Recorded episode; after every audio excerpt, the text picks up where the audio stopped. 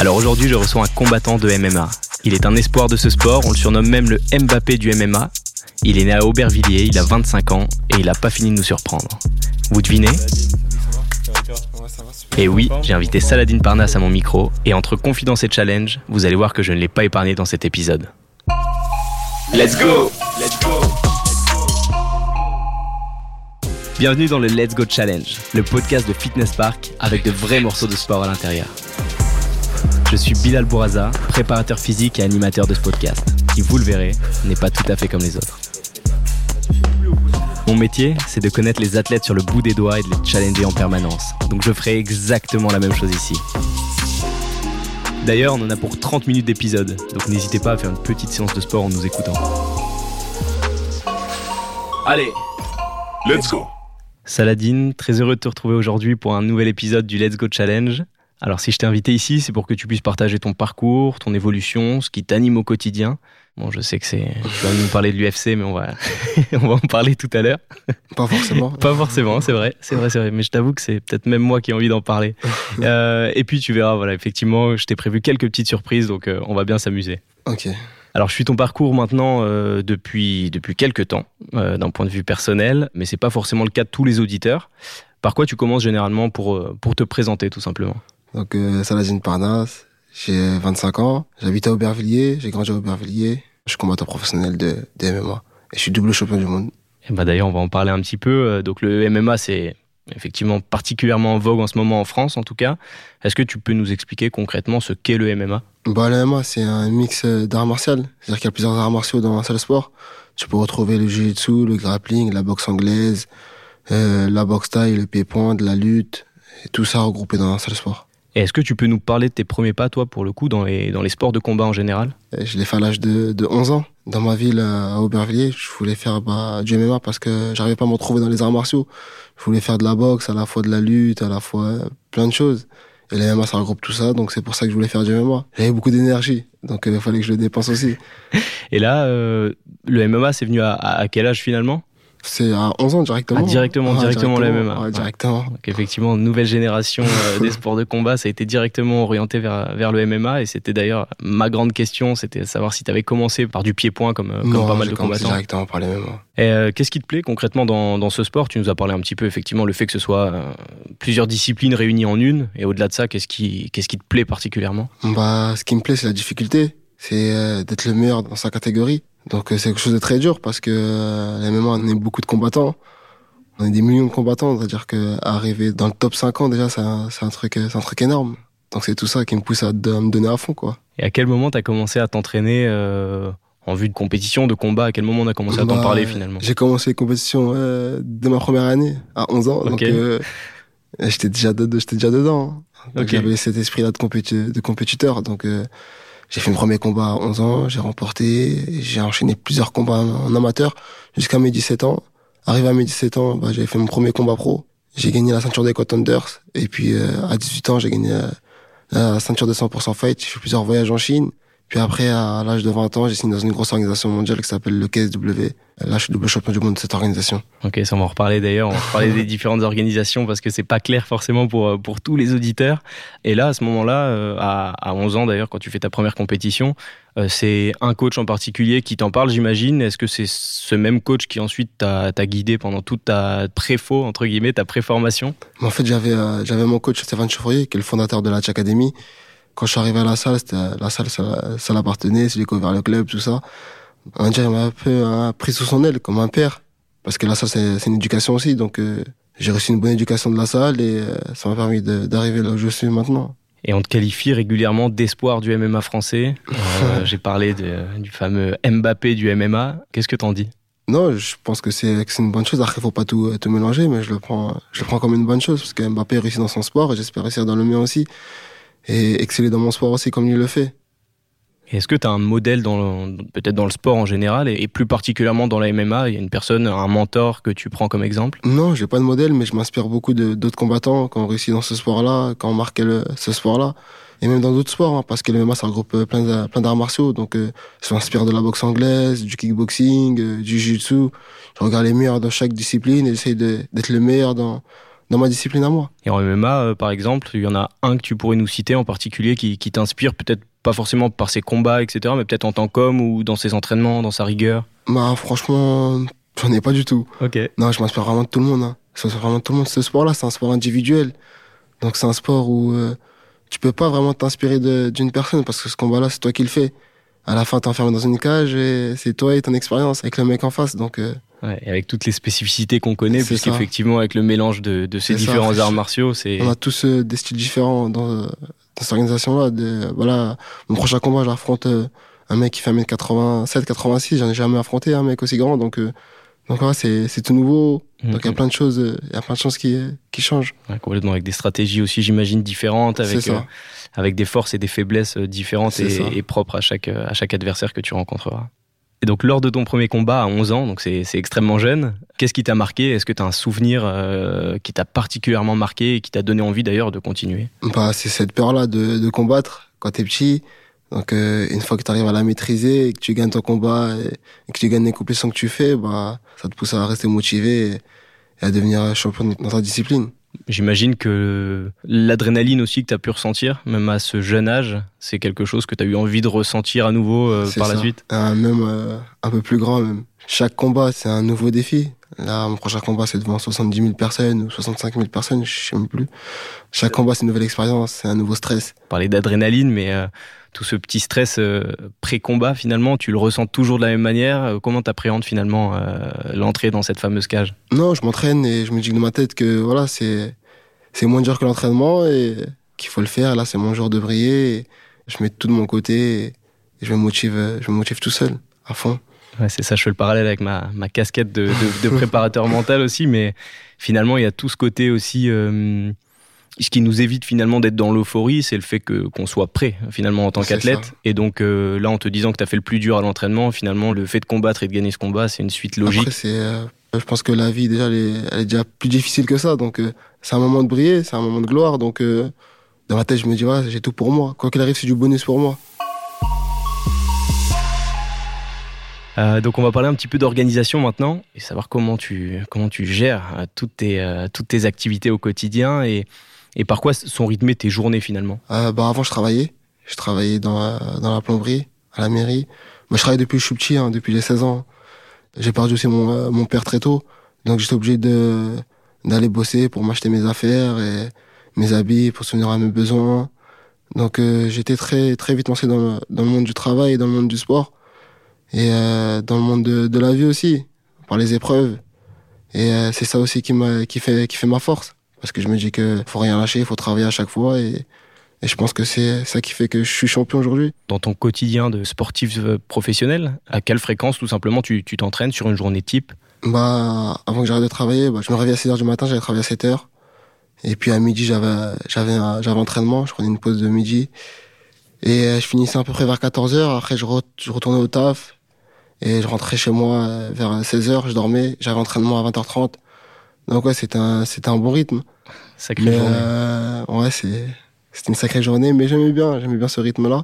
Là, j'ai arrêté, je me consacre vraiment plus dans mon domaine, j'ai envie d'exceller dans mon sport. Et j'espère réussir dans mon domaine et me donner plus qu'avant et toujours aussi déterminé. À quel moment finalement t'as arrêté de travailler dans la plomberie? J'ai arrêté il y a 3-4 mois avant mon dernier combat. Donc là jusqu'à maintenant tu travaillais? Ouais, même si j'en avais pas besoin, mais je travaillais pour moi aussi parce que je voulais me construire une bonne sécurité aussi avant tout, avoir des fiches de paye, faire plein de choses parce que au début ce sport-là il est compliqué. Là, elle a été légalisée en 2016, donc là, elle est populaire depuis là en France. Alors que moi, je fais ça depuis bien avant. Avant, carrément, on était obligé de s'expatrier pour combattre, parce qu'en France, c'était pas légalisé. Donc, je partais en Chine, j'ai fait des compétitions en Chine. Je suis arrivé au KSW quand j'avais 20 ans. J'étais le plus jeune champion de cette organisation. Et ça fait 5 ans que je suis là-bas. Et voilà, j'ai marqué aussi un autre pays avant de marquer mon pays d'origine. J'avais marqué déjà l'Europe. Parce que j'étais déjà champion du KSW. Après, là, ça s'est développé plus en France. Maintenant, la popularité, elle monte en France. Donc, c'est une bonne chose aussi pour moi. Et je pense que c'est le moment aussi pour moi de profiter de tout ça. Ouais, c'est vrai qu'il y a cette problématique de la légalisation effectivement du MMA en France. Donc bah ça a dû être un petit peu tronqué. J'étais plus connu en Pologne qu'en France avant que le MMA vienne en France. Ouais, c'est fou, c'est parce fou. Parce que les gens ils faisaient pas attention au MMA en France en fait. Ouais, complètement. Et là donc depuis que tu as arrêté de travailler en tout cas en dehors et que tu t'es consacré à 100% au MMA, est-ce que tu peux là, encore une fois nous donner l'exemple d'une journée type comme hier ou aujourd'hui, voilà, de quelle manière tu t'entraînes, comment c'est articulé? Bah je me réveille le matin entre 10h et 9h, je prends un petit déjeuner normal, basique, je vais à l'entraînement vers 11h30, je finis l'entraînement il est à peu près 14h30, 15h, je compte même pas les heures. Des fois, je peux rester plus longtemps. Ça dépend l'entraînement que je fais. Et puis, je rentre, je mange et je repars directement en charbon à 19h. 19h, 20h30, ça dépend l'entraînement. Parce qu'on a différents entraîneurs. Le lundi, on a MMA. Le mardi, on a kickboxing. Le mercredi, on a kickboxing. Le jeudi, on a MMA. Et le mercredi aussi, on a préparateur physique l'après-midi. Donc, il y a plein de choses. On a la lutte aussi l'après-midi. Le vendredi, on a boxe anglaise. Le samedi, on a piste. Donc, c'est un rythme. Sacré planning. Et les vacances dans tout ça, tu coupes un petit peu parfois ou pas ? Je coupe, mais j'aime bien m'entraîner, j'aime bien me maintenir, même quand je pars en vacances. Je pense que j'aime pas me laisser aller. Donc, je cours, je fais des footings, je m'entraîne. Et la plupart du temps, quand je pars en vacances, je prends même pas de vacances, en vrai. Je prends même pas de vacances, hein. Je m'entraîne tout le temps. La dernière fois, je suis parti à Dubaï avec ma femme et quelques amis. Je trouve un club d'MMA, je suis parti m'entraîner tous les jours, carrément. Incognito en plus, à l'étranger. Non, mais ça va, ils me connaissaient là-bas. Ouais, ils me connaissaient, donc... comme ils suivent les MMA, donc ils me connaissaient. J'étais bien accueilli dans une salle de MMA, ils m'ont mis bien, et j'ai fait des bons sparring, et... Voilà, c'était top, hein. Je les ai marqués carrément. J'imagine. Bah écoute, t'as anticipé ma prochaine question. J'avais demandé pour concilier tous ces aspects avec brio finalement, quelle place tu octroies pour tes proches, pour les amis, pour ta femme, pour la famille, pour tout le monde. Franchement, je coupe quasiment jamais. Hein. Je suis toujours même là sur mon téléphone à regarder des vidéos tout le temps. Non, les MMA, c'est toute ma vie. Donc voilà, je regarde les MMA tout le temps. Je parlais MMA tout le temps, je dorais MMA, je me réveillais MMA. Même quand je suis avec ma femme, je parlais MMA. Donc, après, j'essaye de me mélanger aussi un peu avec ma femme, ma famille, parce qu'on n'a pas tous le même métier, on n'a pas tous les mêmes envies aussi. On est tous différents, donc voilà. C'est intéressant. Et d'ailleurs, quelle vision t'es proche du MMA ? Bah non, ils ont une bonne vision. Moi, je viens d'un quartier un peu difficile, je viens d'Aubervilliers, donc fallait s'en sortir, hein. Fallait pas traîner, fallait avoir une bonne éducation. J'ai eu une bonne éducation par mon père, j'ai eu une bonne éducation par ma mère. Puis après, comme j'ai dit tout à l'heure, j'avais perdu mon père à 18 ans. Et pour éviter de traîner tout ça, je travaillais. Je voulais pas faire comme mes autres amis, qui ont mal fini, ils ont mal tourné. Donc voilà, je partais à l'école, je faisais mon truc, je restais dans mon truc, focus, à être quelqu'un dans mon domaine, dans le MMA. D'ailleurs, j'ai une petite anecdote et je pense que tu peux nous en parler, qui va intervenir dans notre podcast, mais félicitations. Merci. J'ai appris que t'étais papa depuis quelques jours maintenant. Ouais. Tout se passe bien. Bah ouais, c'est une nouvelle chose, une nouvelle expérience. Voilà, comme je dis, je deviens un homme aussi. Donc maintenant j'ai le rôle d'un père. Donc c'est une émotion différente. C'est une émotion que j'ai connue aussi vis-à-vis de mon père. Ça veut dire que j'espère donner une bonne éducation aussi à mes enfants et construire un truc bien, on va dire, une bonne chose pour mes enfants, pour ma femme, pour ma famille, et instaurer une bonne éducation, être un modèle pour ma fille, et puis voilà. C'est vrai que tu nous parles forcément beaucoup de ton papa que tu as perdu jeune, ouais. Et donc là je pense que le parallèle est tacite et logique, puisque là tu passes de l'autre côté de la barrière, tu deviens à ton tour parent, et je pense que... C'est ça, mais j'ai toujours la même niaque par contre. Hein. J'imagine. Non, j'ai toujours la même niaque, on est parti de rien, donc c'est cette niaque-là qui me donne ma force. Hein. Voilà. Pas lâcher, s'entraîner à fond et éliminer tous mes adversaires. C'est l'objectif. D'ailleurs, on va rester un petit peu sur tes proches, sur la famille. Comment ils réagissent quand tu annonces un nouveau combat, par exemple le prochain qui approche au mois de juin, si je me trompe pas. C'est une fête, hein. Ouais. C'est une fête, c'est une nouvelle proie. Ouais. Donc voilà, on fait ça bien et voilà, j'essaie de gagner mon pain comme je peux.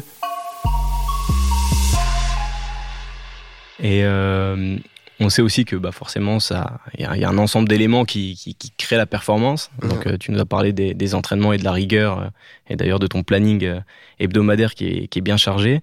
L'entraînement seul, on se rend compte qu'il ne suffit pas. Quelle place occupe notamment l'alimentation dans ta performance et dans ton quotidien, tout simplement ? Elle est importante parce que si tu t'alimentes mal, tu as un gros risque de blessure aussi. Donc, il faut faire attention. Après, il y a un moment, faut lâcher. On va dire après un combat, voilà, tu lâches un peu, genre faire des petites sorties avec tes amis, tu vas décompresser un peu. Et puis voilà, tu vas manger un bon burger. Mais bon, pas tout le temps. non, mais c'est important. Et puis, C'est vrai que je rebondis un petit peu sur l'image. Encore une fois, on a tendance à voir, et toi le premier, des physiques de guerriers, des physiques de vikings taillés, etc. Et on se rend compte que finalement, dans des sports comme celui-ci, l'objectif n'est pas physique, mais que finalement, le corps, il est le reflet tout simplement de tous tes efforts. Donc l'intuition, elle rentre en compte. Donc, elle est très importante. Après, avec l'image que tu places sur les réseaux, tu peux avoir plusieurs sponsors. Moi, j'ai eu un sponsor. J'ai mon sponsor Nutrimuscle, sur lequel j'ai des produits BCA, acides aminés, multivitamines que j'utilise aussi au quotidien. Donc, pour t'aider dans la récupération, etc. Ça. Et tout ce qui te permet de supplémenter et d'aller chercher ce petit détail qui fait la différence. Et aussi Fitness Park aussi, qui me sponsorise. Donc, qui me donne la grinta aussi pour m'entraîner à chaque fois et de pas lâcher le truc. Hein. Ah, c'est hyper important. Et d'ailleurs, on va parler du travail athlétique. Tu nous as parlé de Fitness Park et on va en reparler d'ailleurs un petit peu plus en détail. Mais quelle place a le travail athlétique, la préparation physique, là encore une fois, dans ton quotidien ? Bon, tu nous en as parlé un petit peu dans ta semaine, notamment le samedi, où c'est une séance qui est dédiée à la course à pied, par exemple, avec un travail sur piste. Mais quelle place, tout simplement, à la préparation physique ? Pour moi, elle est très importante. Donc, surtout la course. Donc je cours beaucoup, c'est pour ça que quand je vais à Fitness Park, je cours un minimum 35 minutes, 30 minutes. Pour moi, c'est quelque chose d'important dans ma préparation. Je fais un peu de musculation aussi pour se créer un bon physique. Et à Fitness Park, il y a tout, il y a les poids, il y a la totalité. Donc je peux utiliser tout ça. Et maintenant, il y a des sacs de frappe, il y a des fight parks qu'ils ouvrent partout. Donc c'est quelque chose de bien et c'est une bonne chose pour le développement, pour les MMA et pour les autres sports. Parce qu'on peut faire de la musculation, on peut faire travailler un truc cardio et mettre des frappes aussi dans le sac. On peut tout faire. Donc, pour moi, c'est quelque chose d'énorme. Et c'est une bonne chose. T'as entendu, Salahdine ? Oui, j'ai entendu. Premier gong. Alors, il est synonyme de premier challenge. Donc, je vais te challenger sur un exercice. Okay. L'objectif, c'est que les auditeurs puissent se comparer à Salahdine Parnasse, parce que ça, c'est pas tous les jours. Et donc, je t'invite à me suivre et je vais t'expliquer un petit peu comment ça marche.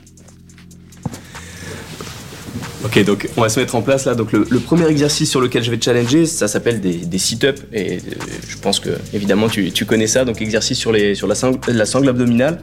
L'objectif c'est simplement de se placer au sol, fesses au sol, les semelles contre semelles. Okay. Avec l'objectif c'est de créer en fait une ouverture de hanche qui va te permettre d'aller effectuer des mouvements de relevé de buste. La difficulté c'est que tu as 30 secondes de travail. Okay. Et l'objectif c'est de réaliser un maximum de répétitions sur 30 secondes. Allez, on est parti. Donc moi je veux rebondir sur un truc que tu nous as dit, c'est que lorsque tu as commencé le MMA, tu avais 11 ans. C'est ça. Tu continues, très bien. Le rythme est très bon. Mais pour le coup, en France, ça n'était pas encore légalisé. Donc pourquoi tu t'es orienté vers un sport qui n'était pas encore légalisé à ce moment-là ? C'était pas légalisé, mais la pratique c'est qu'il était autorisé, donc on pouvait faire du MMA. Tout à fait, la nuance est là alors. La pratique était autorisée. Il n'y avait rien, il n'y avait pas d'interdiction par rapport à la pratique. Et top, c'est bon. Ok, parfait. 18 répétitions, 18 sit-ups en 30 secondes. Très bien, tout en me répondant. C'est parfait. Écoute, je t'invite à me suivre, on va se replacer à nouveau. 18 répétitions, bon petit rythme. Ouais. Ça va, pas de difficulté particulière ? Non, ça va. Même pas essoufflé, on voit que la préparation, elle est complète. Elle est complète, on voit qu'il y a un combat qui s'approche. Ça va, c'est dans longtemps, c'est dans 2 mois. 2 mois, ouais, c'est long et c'est court à la fois. Alors, tu te sens comment d'ailleurs actuellement par rapport à cette échéance ? Là, je me suis blessé à la main. Là, j'aurai une semaine de, on va dire, de pause où je peux pas boxer, donc ça m'a un petit coup au moral, mais je serai toujours aussi déterminé. J'ai un régime aussi à faire. Je dois perdre 8 kilos, parce que là, je suis à 78 kilos. Donc, je dois perdre 8 kilos, voilà. Ok, d'ailleurs, ça, on a parlé de l'alimentation tout à l'heure, mais là, par exemple, sur une phase comme celle-ci, donc on n'est pas sur ce qu'on appelle du cutting, donc c'est la phase de sèche, finalement, avant combat, donc on n'est pas totalement dedans, parce qu'on est encore loin de l'échéance. Mais là, sur quels paramètres, en fait, tu joues pour réduire ta masse graisseuse? Bah, j'essaie de diminuer la nourriture, de pas manger des aliments trop lourds, de pas manger de pâtes le soir, des féculents. Donc, je vais rester plus sur une salade... le soir que des pâtes. Ou... Là-dessus, t'es accompagné sur l'aspect nutritionnel? Non, où tu gères tout seul. Hein. C'est vrai, ouais, autodidacte. Non, c'est intéressant. Bah, d'ailleurs, là aussi, c'est une notion importante. Dans ce sport, on voit qu'on est encore parfois un petit peu à l'ancienne. Et c'est pas négatif quand je dis ça, mais c'est vrai que souvent, bah, c'est notamment les entraîneurs qui s'occupent de la préparation physique, etc., etc. Je pense qu'il y a une question forcément de moyens aussi. Ça dépend. Après, moi, j'ai mes habitudes, donc j'ai pas envie d'échanger. Pour l'instant, j'arrive à m'en sortir comme ça, à me débrouiller comme ça. Et pour l'instant, ça marche. Donc, ce que j'allais dire, le plus important dans la performance, et je le vois avec les sportifs que j'accompagne au quotidien, c'est la performance. Peu importe le chemin qu'on emprunte, l'objectif, c'est d'arriver près le jour J. Donc, voilà. Et là, parle-nous un petit peu de tes objectifs. Bon, on a un petit peu abordé le sujet, puisque la prochaine échéance, c'est ce combat du mois de juin. Quels sont tes objectifs actuels? Donc, d'une part dans les combats, mais également dans ta progression. Bah là, mon objectif principal, c'est de confirmer la ceinture des moins 70 kilos, parce que là, j'ai une ceinture intérimaire de la catégorie, parce que le champion s'est blessé, donc ils m'ont cherché un autre adversaire pour que je combatte contre lui pour une ceinture intérimaire. C'était à un mois du fight dernier. Donc, j'ai combattu, j'ai gagné cette ceinture-là. Ça fait que je suis devenu double champion du monde de cette organisation. Prochain objectif, c'est de confirmer cette ceinture contre Marianne. Et donc, tu évolues actuellement au KSW, donc c'est une organisation polonaise. Est-ce que tu peux expliquer aux auditeurs, finalement, les différences entre les différentes organisations qui existent en MMA, bon, sans toutes les citer, mais quelle est la différence, finalement? Bah, la différence, c'est qu'il y en a une qui est bien médiatisée, qui est plus médiatisée que les autres, c'est l'UFC, que tout le monde en parle. Après, il y a le Bellator, il y a le Raisin aussi, il y a le Brave, il y a le KSW, il y a plein d'organisations. Bah, ça dépend de toi, hein. Ça dépend de toi ce que tu veux, hein. Tu peux marquer ton organisation par toi-même. Moi, je marque le mien, là. Puis après, je vais là, le vent m'emmène, hein. Mais là, pour l'instant, voilà, je me sens bien KSW, je suis bien traité. Et en quoi le KSW répond à tes attentes, toi, en tant que combattant? On me respecte, au niveau salarial aussi. On me paye bien. Même le niveau, là il est bien. Donc, pour l'instant, voilà, je suis bien. Là, je cherche la deuxième ceinture des moins de 70 kilos. J'avais la ceinture de moins 66, donc voilà, c'est un nouveau challenge. Et je me prépare, je t'attire pour être le numéro 1. Ah, super, on te le souhaite en tout cas. Merci. Pour le coup, tout cet aspect finalement financier, etc., c'est un petit peu caché en général. Bon, un petit peu moins dans le MMA, puisqu'on commence à en parler quand on a vu les premiers grands combattants de l'UFC, etc. Comment ça se passe? Parce que je pense que les auditeurs ne se rendent pas trop compte concrètement, hein, lorsque tu signes un contrat avec une organisation, comment ça se passe, qu'est-ce qu'ils te proposent? Et bah, je parle pas de somme forcément. Non, mais ça dépend ta relation avec l'organisation. Chaque personne a une relation différente avec son organisation. Moi, pour ma part, bah, j'ai une bonne relation avec le KSW. Peut-être que si je viens d'une autre organisation, je serais pas respecté aussi. Par exemple, les gens vont me voir être connus, mais peut-être le salaire suit pas avec. Donc pour l'instant, je vais petit à petit et je marque mon sport, comme chaque champion en fait. L'UFC, donc tu nous en as parlé juste avant, c'est l'organisation qui est connue et reconnue mondialement. Elle a été créée en 1993 aux États-Unis. C'est ça. Elle fait forcément de l'œil à tous les meilleurs combattants du monde. Est-ce que l'UFC, c'est selon toi une formalité, et là c'est la grande question que je te pose aujourd'hui, ou un véritable cap dans une carrière de combattant? Ça, pas forcément. On peut voir Fedor Machenko qui était déjà au Pride. Avant, il y avait le Pride. C'était bien avant l'UFC. Les Pride, il y a eu des gros noms. Il y a eu des Kevin Randleman, il y a eu des Fedor, il y a eu des Shogun Roy, des Anderson Silva aussi qui ont combattu au Pride, qui ont marqué le monde du MMA, quoi qu'il arrive. Donc voilà, Anderson Silva est parti plus vers l'UFC. Il y en a qui sont partis plus vers le Bellator, comme Fedor. Mais ça reste tous des champions uniques. Et la question que tous les passionnés de sport de combat se posent, est-ce que pour toi, l'UFC... c'est un véritable objectif? Un objectif, je sais pas. Franchement, je sais pas. Pour l'instant, comme j'ai dit, je vais étape par étape. Hein. Là, pour l'instant, c'est de confirmer la ceinture des moins de 110 kilos. et d'avancer petit à petit avec mon équipe et de voir mon évolution, où ça va m'emmener. Pour l'instant, là, je suis très bien au KSW. Alors, on te voit très actif sur les réseaux sociaux. Je vais parler un petit peu de tous les à côté. Tu partages tes entraînements, tes routines. On en parlait tout à l'heure, tes compléments alimentaires, une marque de vêtements également que tu portes aujourd'hui. J'aime beaucoup d'ailleurs, on va en discuter à la fin de ce podcast. Quel est ton lien finalement avec les réseaux sociaux et notamment Instagram ? Bah, maintenant, on arrive dans un monde où tout marche grâce au digital, hein. J'ai envie de faire mon développement aussi moi-même. Donc, j'ai créé ma ligne de vêtements Super Prodige où on pourra retrouver des t-shirts, des pulls, des suites de plusieurs couleurs. Puis voilà, comme ça resserre les liens aussi avec ma communauté et comme ça, les gens peuvent me voir, me voir dans leur t-shirt ou comme ils veulent, quoi. Non, c'est top. Donc c'est suivre dans mon truc, dans mon parcours et de voir mon évolution aussi en même temps. Donc pour moi, c'est quelque chose d'énorme et de partager ça avec ma communauté, c'est quelque chose de bien, je pense. Ouais, donc on a compris, c'est un moyen de communication pour toi, tant sur l'aspect personnel que professionnel. C'est ça. Parce que je pense que tu mélanges un petit peu des deux, c'est ce qui fait aussi que les gens et que voilà, que forcément que tes followers te suivent. Est-ce que à l'inverse, toi, c'est les réseaux sociaux permettre de t'inspirer et d'aller chercher une source d'inspiration. Tu parlais tout à l'heure, tu regardais des vidéos de MMA, etc. Est-ce que toi, les réseaux sociaux et notamment Instagram, est-ce que ça t'inspire d'un côté ? Bah, ça inspire comme ça. En vrai, ça dépend. On est obligé de travailler avec les réseaux maintenant. Donc, mais j'aurais préféré être à l'ancienne où il n'y a pas de réseau. Hein. C'était mieux. Je pense que là, c'était vraiment que le côté sportif qui parle. Là, maintenant, sur les réseaux, maintenant, c'est un nombre de followers, un nombre de choses que tu vas vendre, donc on a plus ce côté sportif qu'on avait avant aussi.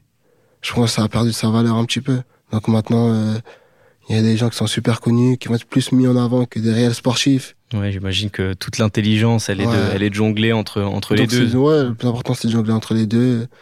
Bah, moi, j'oublie pas que le plus important, c'est le côté sportif. Donc après, ça va suivre, hein. Quoi qu'il arrive, ça suit. Donc ça, c'est grâce à ça que j'ai autant de followers, que ça m'a suivi aussi. Je suis l'un des Français qui a plus de combats. J'ai quasiment 19 combats à mon âge, donc c'est quelque chose d'énorme. Hein. Et finalement, y a aussi une part de satisfaction, j'imagine, parce qu'on parlait du nombre de followers, etc. Mais je pense que ça doit te faire plaisir aussi en tant qu'homme de te faire suivre par autant de personnes. Ça fait grave plaisir. Hein. Je reçois plein de messages, j'essaie de répondre à tout le monde. Donc ouais, ça fait plaisir. Il y a des bons messages, il y a des petits qui me suivent, il y a des mamans, il y a des papas. Donc ouais, c'est... Pour moi, c'est quelque chose d'important aussi de partager ça humainement avec eux. Donc, Je me posais une question, quelle est la plus grande star, selon toi, qui te suit actuellement sur les réseaux ? Qui me suit ? Franchement, je ne sais pas du tout. Non, après, effectivement, il y a la notion de star telle qu'on l'entend, mais je t'ai vu notamment sur tes réseaux, t'es proche notamment de certains footballeurs, etc. Donc tu côtoies aussi des personnes qui là aussi sont médiatisées. Ouais, j'ai un ami à moi qui est un bon footballeur, qui est en équipe de France là maintenant, c'est Jean-Pierre Tadibo. Bah, on est au lycée ensemble, donc c'est mon frérot. Donc voilà, ça fait plaisir de voir quelqu'un qui réussit. Et quand je peux le partager, je le partage. Hein. Ouais, c'est ça, on se motive ensemble aussi. C'est ça, et lui aussi pareil. Hein. Quand il peut voir mes combats, il regarde mes combats. Donc voilà, on suit depuis qu'on est petit. Et lui, il monte dans le foot et moi, je monte dans la MMA. Donc c'est top. Et après, j'ai fait d'autres connaissances avec Albon Lafont, d'autres joueurs aussi. Donc ça chope aussi. Donc voilà, je partage des bonnes relations avec ces personnes-là. Donc là, tu nous parlais du foot d'ailleurs. Est-ce que c'est un sport que tu suis toi aussi de ton côté Franchement, non, pas du tout. Okay. Pas trop. Je suis vraiment les matchs importants. Moi, je suis à fond dans le MMA. Le foot, je suis pas trop. Pour te dire, j'ai même pas regardé l'équipe de France jouer. Donc, non, je suis pas du tout. Le foot, je suis pas du tout. Je suis à l'aise total, à part quand c'est des grands matchs, genre la Coupe du Monde ou voilà, ou sinon il y a le Maroc aussi qui joue parce que je suis d'origine marocaine aussi. Je suis marocain aussi, donc voilà, je suis mélangé. Les grandes échéances, en tout cas, t'es présent, mais voilà, pas au quotidien. Mais pas au quotidien, non. Je vais pas regarder les matchs, les suivre à 24, tout ça, non. Alors, le second gong vient de retentir, donc c'est le moment de se remettre en place pour le second challenge. Alors là, le deuxième challenge, là, ça va être un petit peu différent. On reste sur un travail de la sangle abdominale. L'objectif, c'est simplement de se mettre en position de planche sur les coudes. Okay. Dans cette position-là, l'idée, ça va être de ramener ce qu'on appelle en Spider-Man, d'aller ramener les genoux vers les coudes, okay, de manière alternée évidemment.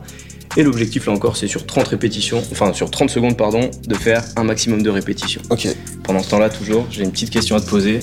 C'est que tu puisses me répondre pendant que tu travailles. Okay. On se met en place, okay, et on est parti. Yes, on est lancé. Très bien, la position est bonne. Parfait.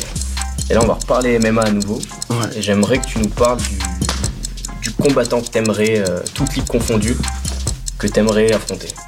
Bah, le meilleur, hein, si je peux affronter le meilleur de ma catégorie, ce serait une gloire pour moi de l'affronter, parce que ce serait mon moment pour moi de briller et de partir au combat.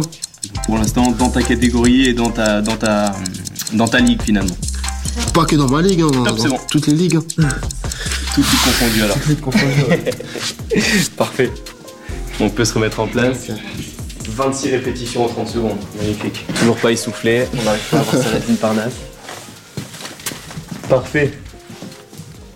Donc ce challenge en gainage annonçait la fin de notre épisode. Donc je voulais te remercier sincèrement, Salahdine, pour ce moment. Je te souhaite beaucoup de réussite dans tes projets et évidemment beaucoup de victoires que je suivrai de très très près et que nos auditeurs également, j'imagine. Bah merci à tous les auditeurs qui nous écoutent. Merci à toutes et à tous de nous avoir suivis. Je vous donne rendez-vous le mois prochain pour un nouvel épisode. Et pensez à bien vous abonner à la chaîne de podcast Let's Go by Fitness Park, parce que je suis sûr que vous ne voudrez pas manquer mes prochains invités. Et si vous avez profité de ce podcast pour faire du sport, vous pouvez prendre 5 minutes de pause avant de vous y remettre. Let's go!